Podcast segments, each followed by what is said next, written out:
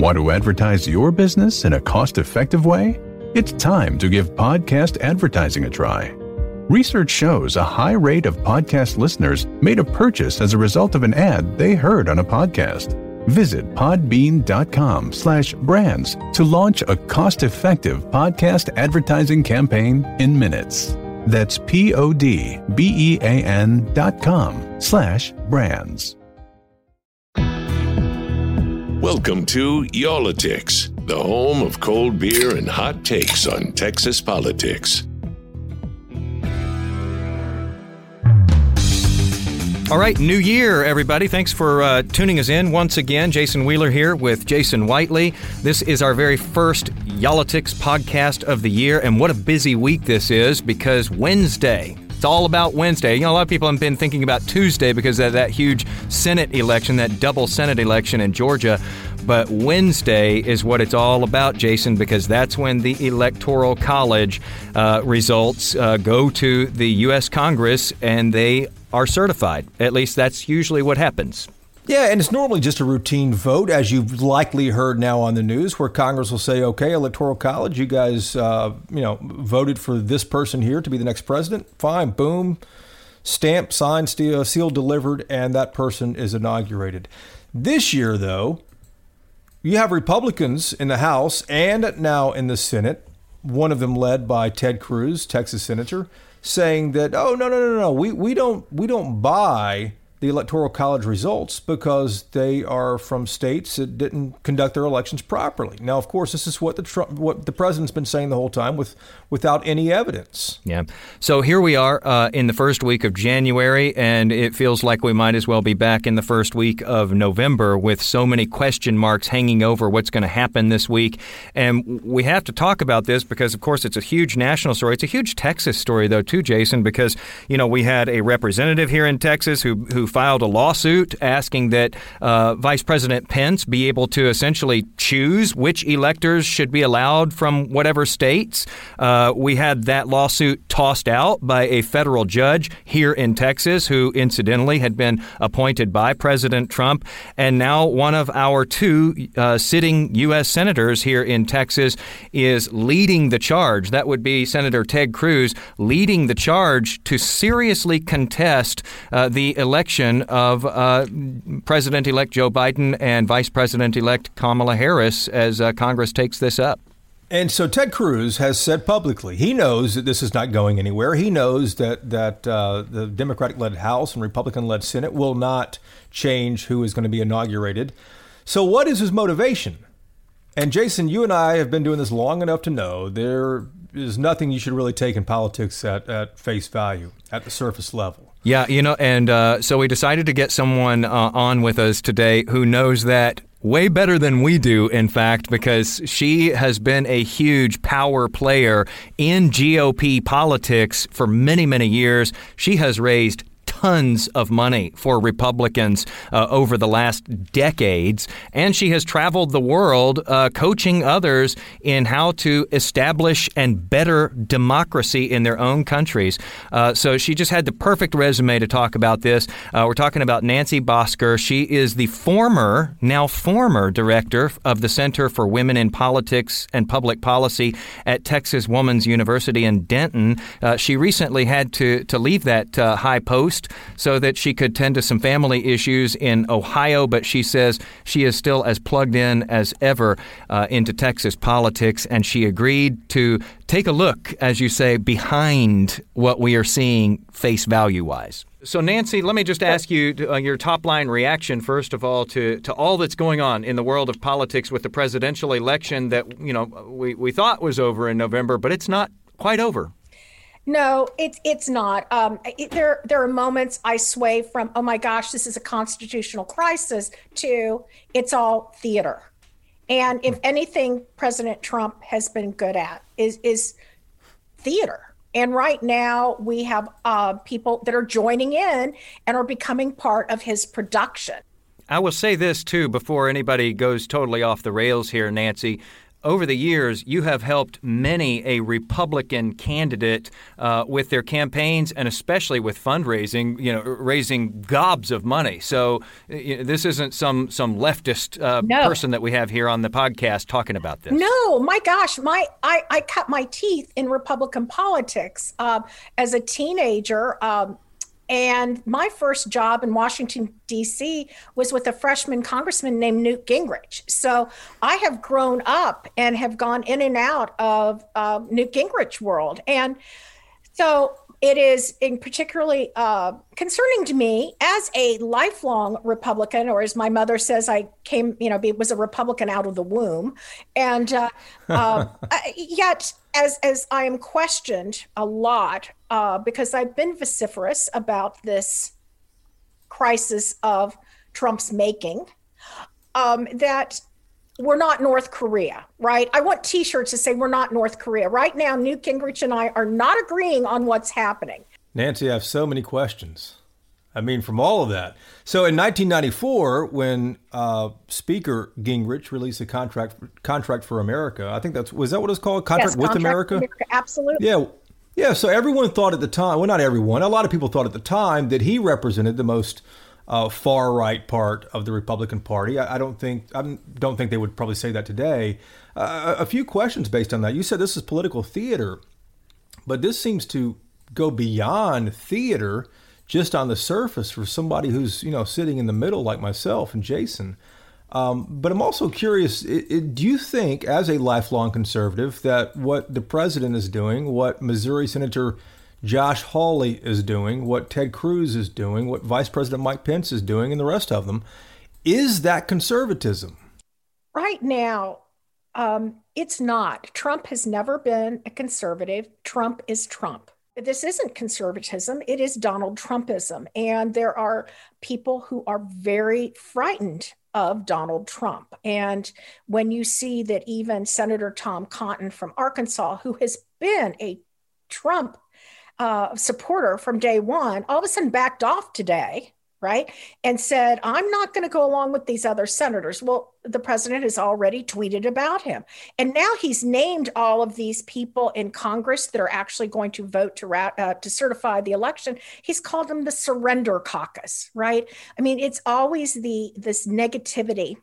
And and so that really fundamentally bothers me because uh, it, the world has changed so much since uh, 2010 when the uh, you know the tea party started about 2009 2010 after obamacare and it was really for fiscal conservatism as we were looking at that well it's really it is it is morphed when you have the two us senators the um, from Tennessee, Marsha Blackburn, and the new uh, new Hagerty, who was just uh, Bill Hagerty. Yeah. Yes, um, they're going to they're supporting uh, Donald Trump. Well, when we had statesmen, when we had a Bob Corker, when we had Lamar Alexander who just retired, those people were elected before this new wave that has morphed from Tea Party into the Trump world uh, really happened, and, and so it is it has been a sea change in the last decade of what it even means being a Republican. I'm sure I am called a RINO on a regular basis, and, and it kind of makes me laugh given that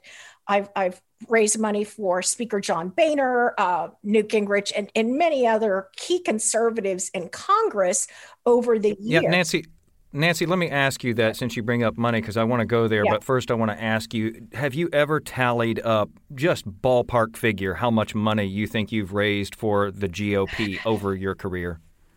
You know, I, I know in one race I raised 6.8 million um, wow. back about 20 years ago. You know, it's, I don't know if we're close to 100 million, but it has been millions and millions of, of okay. dollars in, in, that's a lot of zeros it's a lot, uh, it's a lot okay. of zeros and well as newt gingrich reportedly had told you many years ago when he recruited you into fundraising he said you're pleasantly persistent absolutely. and apparently that worked. Uh, so you, you, know, possibly upwards of hundred million dollars that you've helped the GOP raise over the years.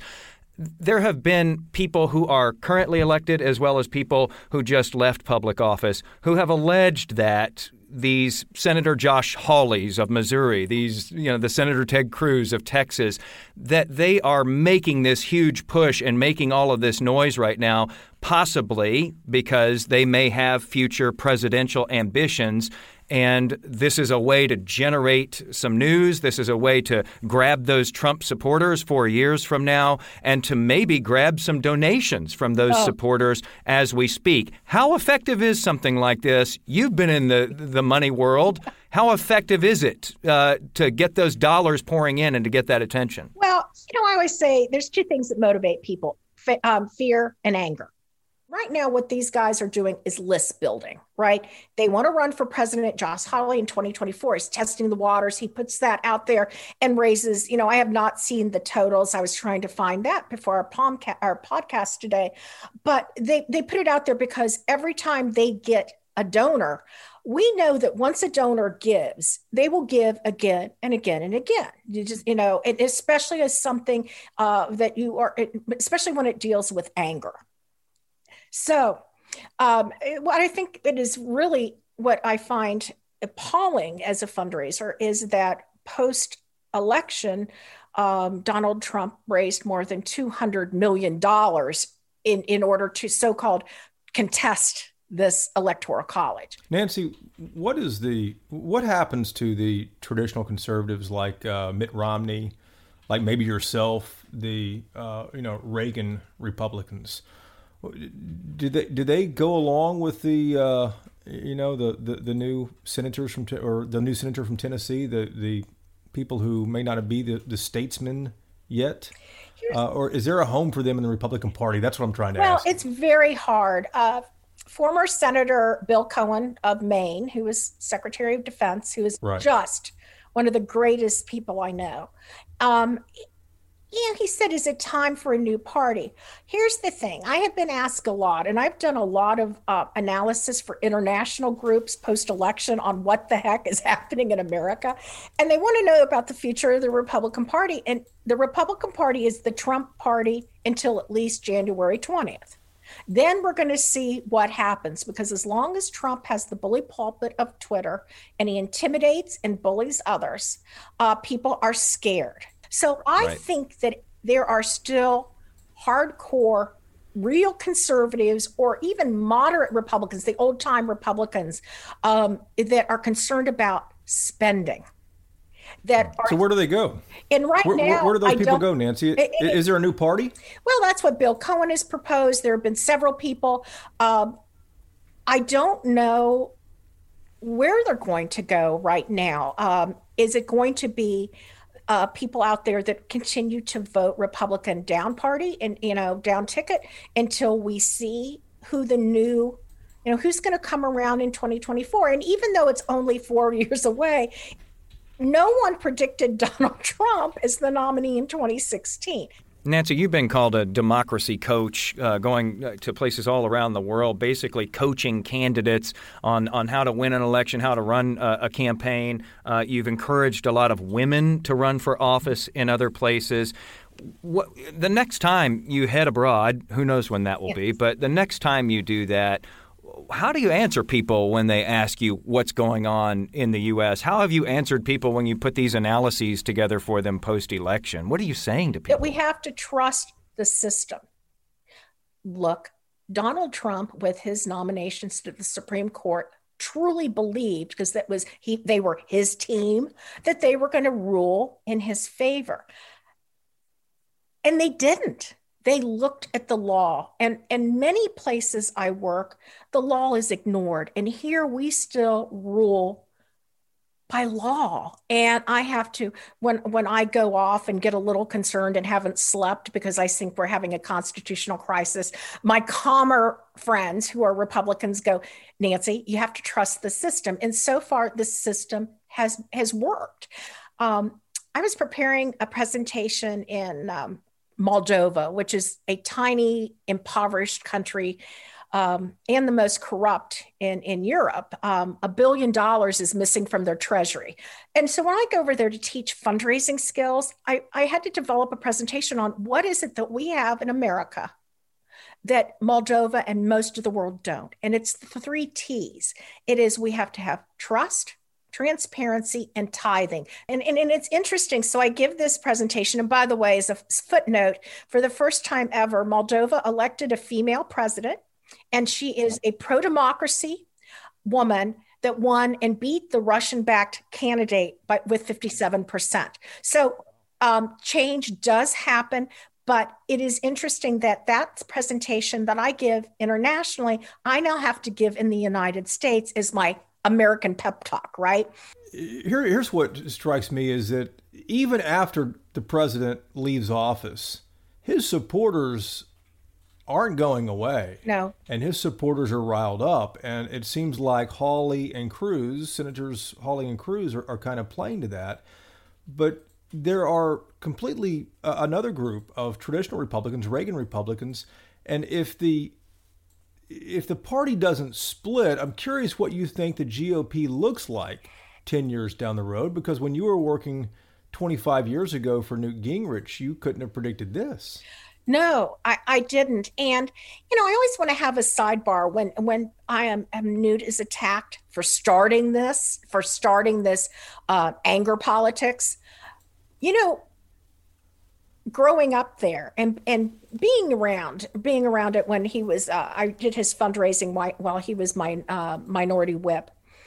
You know, when we went after Democratic a Democratic congressman, it was because of um, bouncing checks at the at the at the US Congress, right? I mean, normal Americans can't bounce checks, but congressmen can't. Or Don Rostenkowski from Illinois illegally purchased stamp. I mean, it was issues that were bread and butter issues that Americans couldn't get away with this kind of behavior, right? Consequences for bad behavior. So when I am attacked personally because how did you work for someone like that? I went, it was a very different comparison and very different opposition. It was not a personal attack.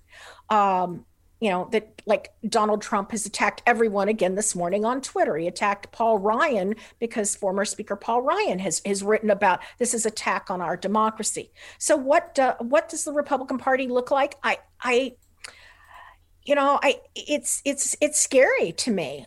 Before we let you go here, what does this next couple of weeks shake out like if you're looking at your crystal ball?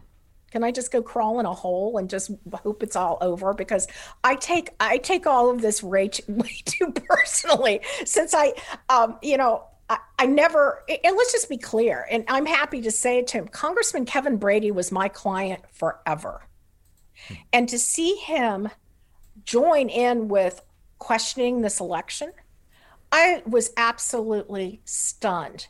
But I, and I'm trying to figure out are these guys this and women are they this scared of of Trump? But I also think they're scared of those people who support Trump because nobody wants to be primaried from the right wing come 2022.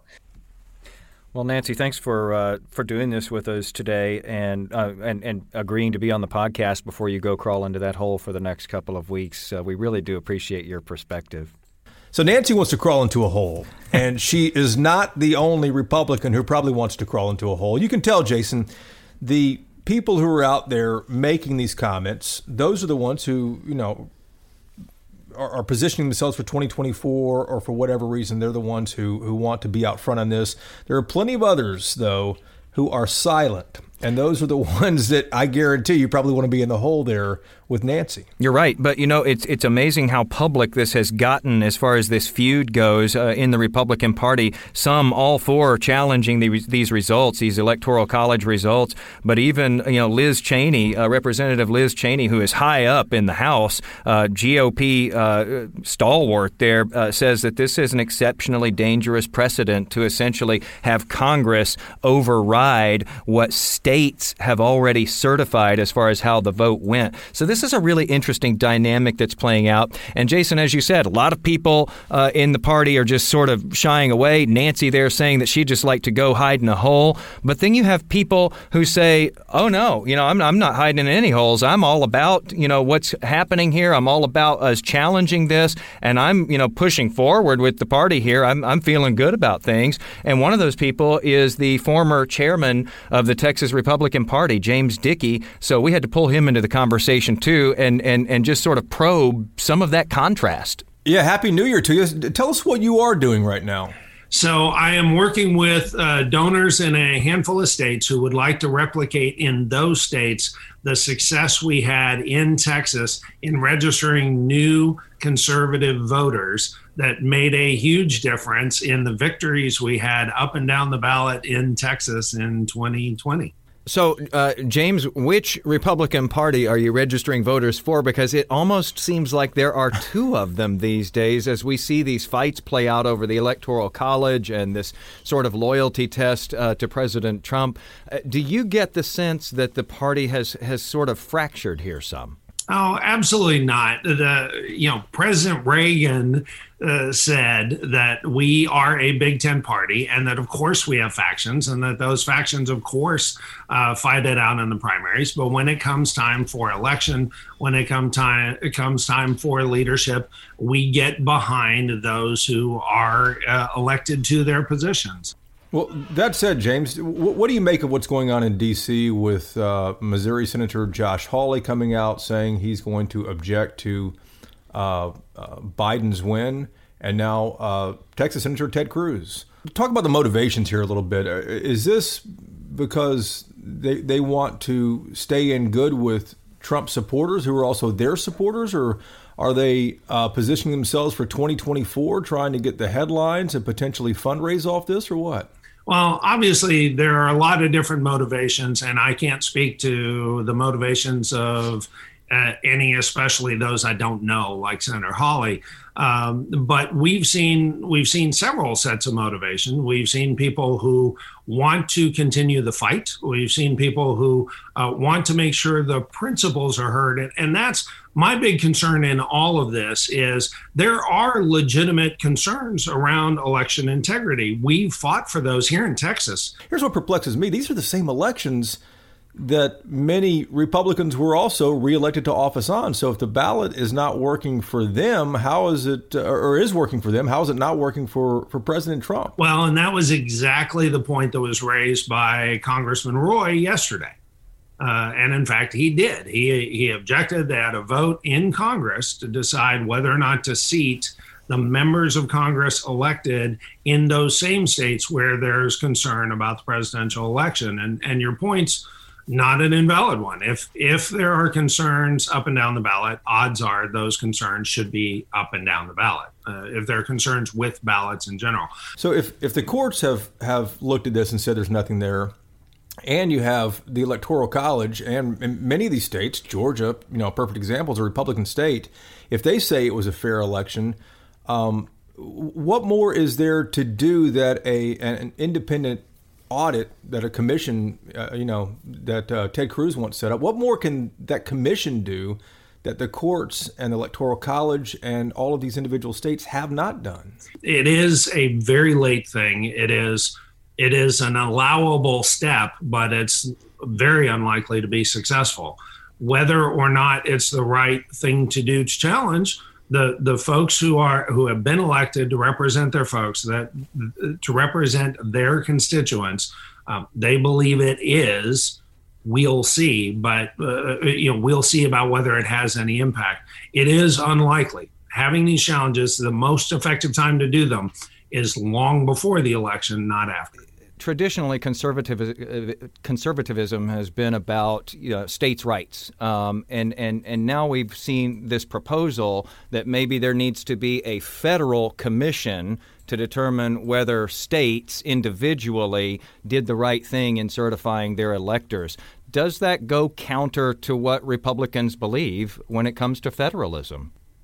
Well, no question. Our, uh, the basis of limited government in in our uh, in our United States is a federalist setup. The within the Constitution, uh, you have the process for the Electoral College, and there is a critical role for Congress to play in the Electoral College uh, acceptance and in the presidential election uh, that's related in this.